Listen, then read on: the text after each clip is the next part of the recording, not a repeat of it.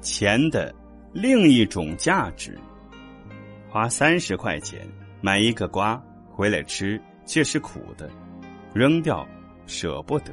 毕竟这个瓜花掉三十块钱，吃掉太痛苦，比吃黄连绝对好不到哪里去。对这个瓜如何处置，就成了问题。这问题只因这瓜是花了钱的。不仅瓜，生活里常常可见类似的事情。去某地旅游，去了以后非但不觉得开心，反而坐卧难安，就想立刻掉头回去。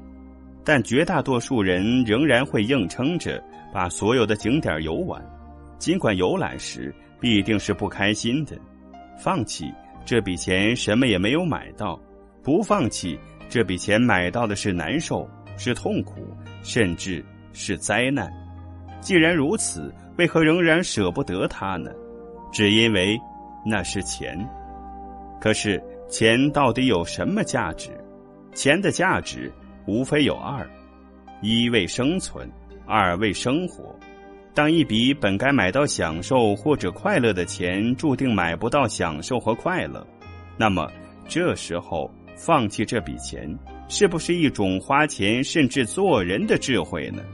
把一笔注定不会产生价值或者产生负价值的钱放弃，也是钱的另外一种价值吧。